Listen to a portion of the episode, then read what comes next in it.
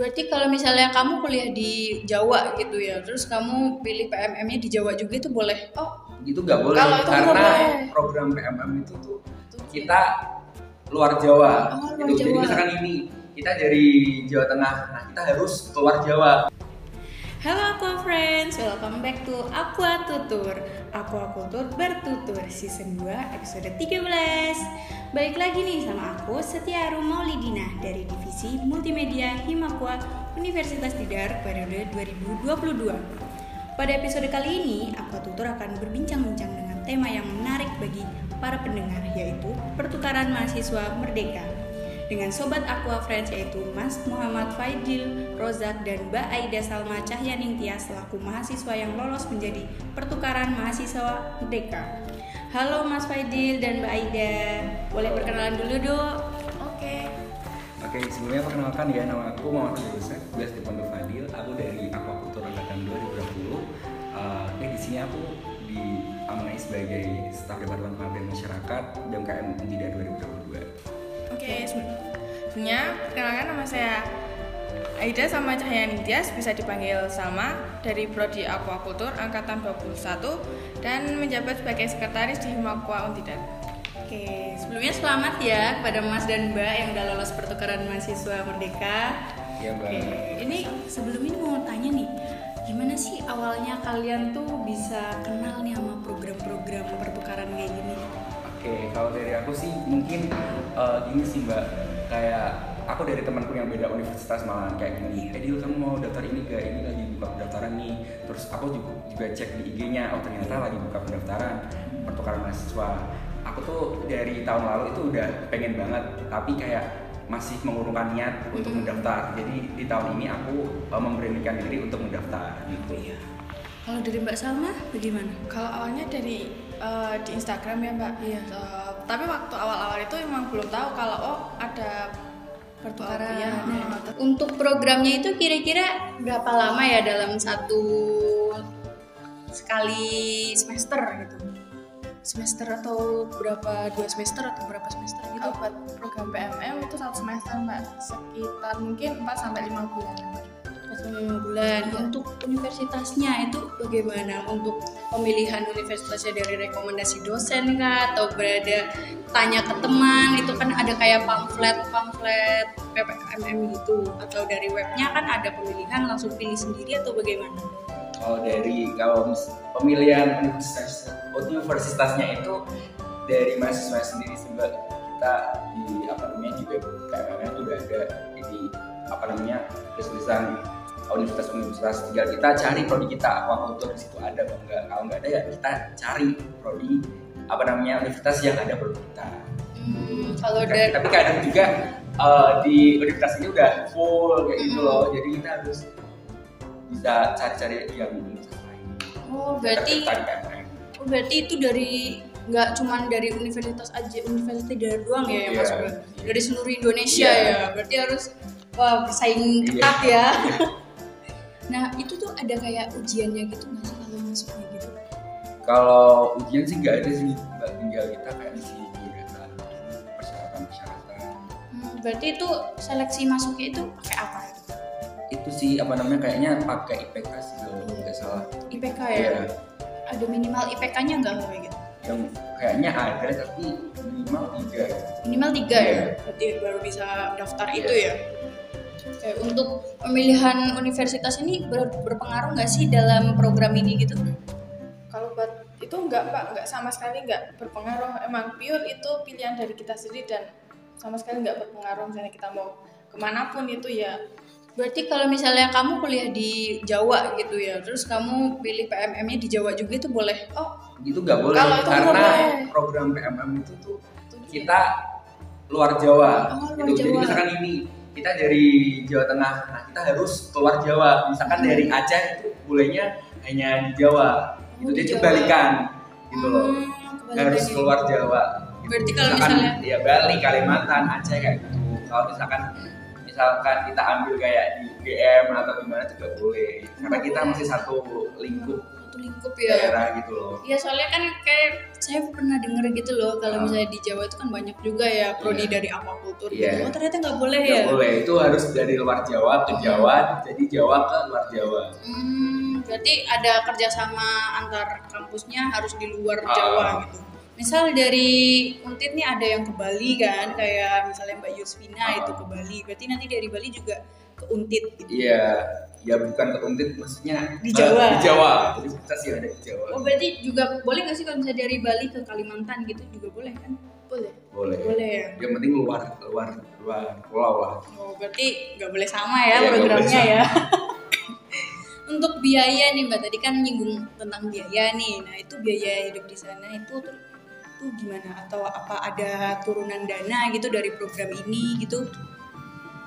Kalau dari pihak BUMN juga mengasih mbak kayak biaya hidup yang sejumlah satu juta dua ratus Iya.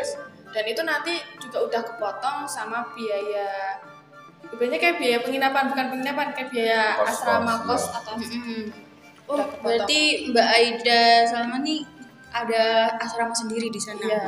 Oh, berarti nggak dicariin. gitu. Iya. Kalau dari Mas Faidin?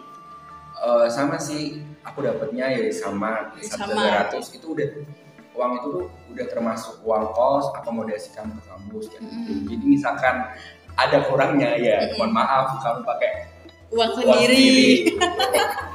karena dari BM nya udah emang udah kayak mungkin udah ngira-ngira uang segitu cukup Mm-mm. tapi kan tergantung kita kebutuhan orang kan masing-masing Iya. Oh, berarti kayak misalnya kan ke sana naik pesawat ya? Iya. Naik pesawat itu berarti bolak-balik gitu. iya itu gratis Oh, ditanggung sama ditanggung. BMM nya Oh, tapi kita cuma dikasih uang, kita yang pesen tiket. enggak udah dipesenin kita tinggal berangkat kasih tiket gitu Oh, terus baliknya juga udah dipesenin iya juga. dipesenin.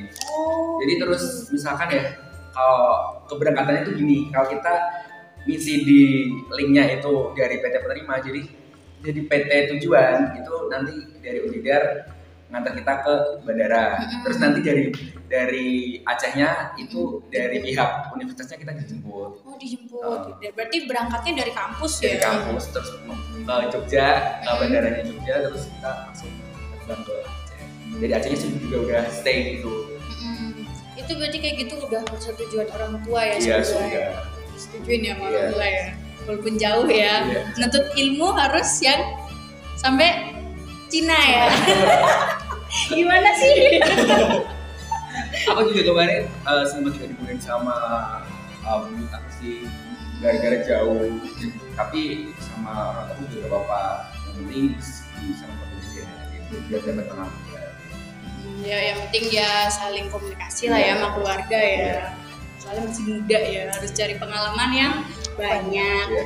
dan juga paling ini kan first time naik Pesawat. jadi masih ada masih kayak eh, orang tua itu ada rasa ketakutan gitu Mm-mm. Nah untuk kelebihan dari program ini sendiri tuh gimana sih? Ada dapat apa aja setelah kalian ikutin program ini? untuk kelebihannya sendiri sih mungkin dapat pengalaman baru relasi baru terus eh, apa namanya pokoknya hal-hal yang baru deh kamu tuh bisa keren banget kamu bisa masuk pertukaran mahasiswa gitu. pokoknya apa namanya kayak kamu tuh bisa ya misalkan kalau di di universitas asal kamu tuh kamu dapat teman ya memang bi- biasanya dari berbagai daerah tapi kalau misalkan kamu uh, ikut PMM kamu lebih punya teman dari seluruh daerah yang ada di Indonesia Indonesia Ah. gitu ya. Iya. Terkenal di Indonesia. nah untuk gambaran hidup di sana itu kalian sempat tanya-tanya nggak sih kan ada kayak ada CP-nya Iya. gitu, sempat tanya-tanya gitu. Kalau dari Unimal sendiri sih belum ngasih tahu gambaran hidup di sana sih belum belum ngasih tahu ya mbak. Tapi eh, dari kita juga udah kayak ngarang-ngarang gitu kayak udah nih pikirin di sana mau ngapain. Kalau untuk makan mak- makannya juga gimana?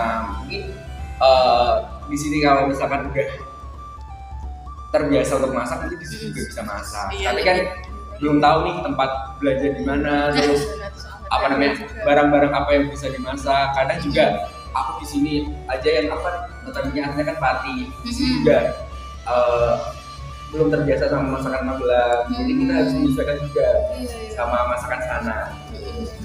Kadang ada yang suka pedes Ah, ada yang suka manis iya. gitu ya.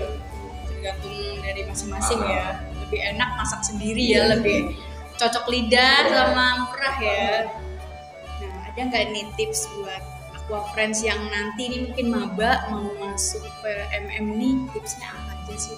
Mungkin kalau dari aku eh, lebih bersiapin lagi untuk mengenai persyaratan SKS mata kuliah. Itu jadi sebelum em, sebelum daftar tuh mending kamu eh, apa koordinasi dulu sama PA kamu. Karena misalkan kamu udah terlanjur daftar nih tapi ternyata mata kuliah yang di sana itu tidak bisa terkonversi di universitas tidak itu nanti malah ngejadiin beban di semester depan.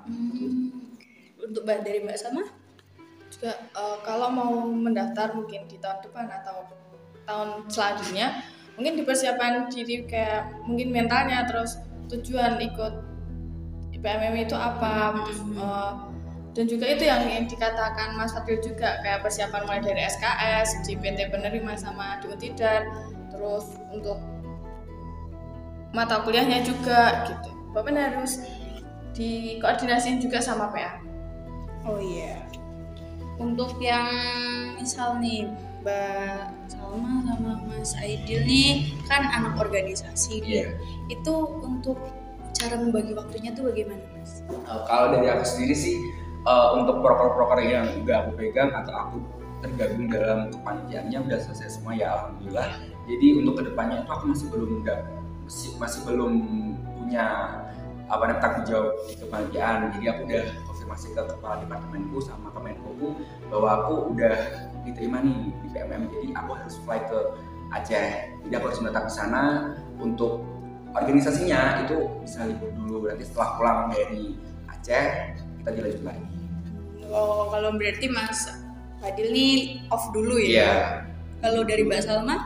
Kalau dari aku sendiri Mbak udah konfirmasi juga sama ke kepala divisi Iya. untuk untuk ngikutin PMM ini dan dari Mei juga udah ngizinin. Terus untuk kebetulan kan aku di sekretaris ya Mbak. Jadi kalau di Sambi online itu masih bisa kayak nggak harus offline gitu. Hmm, berarti nggak bener-bener off gitu ya? Iya. Berarti masih ada Masih ada kerjaan Iya. gitu ya. berarti harus bekerja Semangat. keras ya, semangat. Oke, pembicaraan yang menarik ya pada episode kali ini. Terima kasih kepada Mas dan Mbak yang sudah meluangkan waktunya dan berkenan untuk mengobrol bareng di Aqua Tutur episode kali ini. Mungkin ada nih sepatah dua kata buat mahasiswa yang mau mengikuti program ini gitu kayak semangat gimana nih semangatnya? Dari aku sih mungkin eh, tetap semangat. Misalkan kamu pengen daftar ya persiapkan lagi matang-matang Hmm. dan nanti setelah ada pendaftaran bulan daftar karena kesempatan tidak ada terus Tuh dari Mbak. mungkin sama ya Mbak kayak eh, kalau mumpung ini masih kita masih kuliah jadi gunakan kesempatan itu sebaik-baiknya karena Iya. kalau program ini kan nggak datang dua kali nah itu di dipersiapkan, dipersiapkan matang-matang. Oke, semoga sukses selalu ya Mas, Mbak. Semangat kuliahnya ya dan tetap jaga kesehatan. Sekian episode kali ini, tetap jaga kesehatan dan tetap semangat. Menjadi mahasiswa tidaklah mudah, namun semua bisa dilalui oleh mereka yang semangatnya tak akan goyah. See you in the next episode. Bye bye.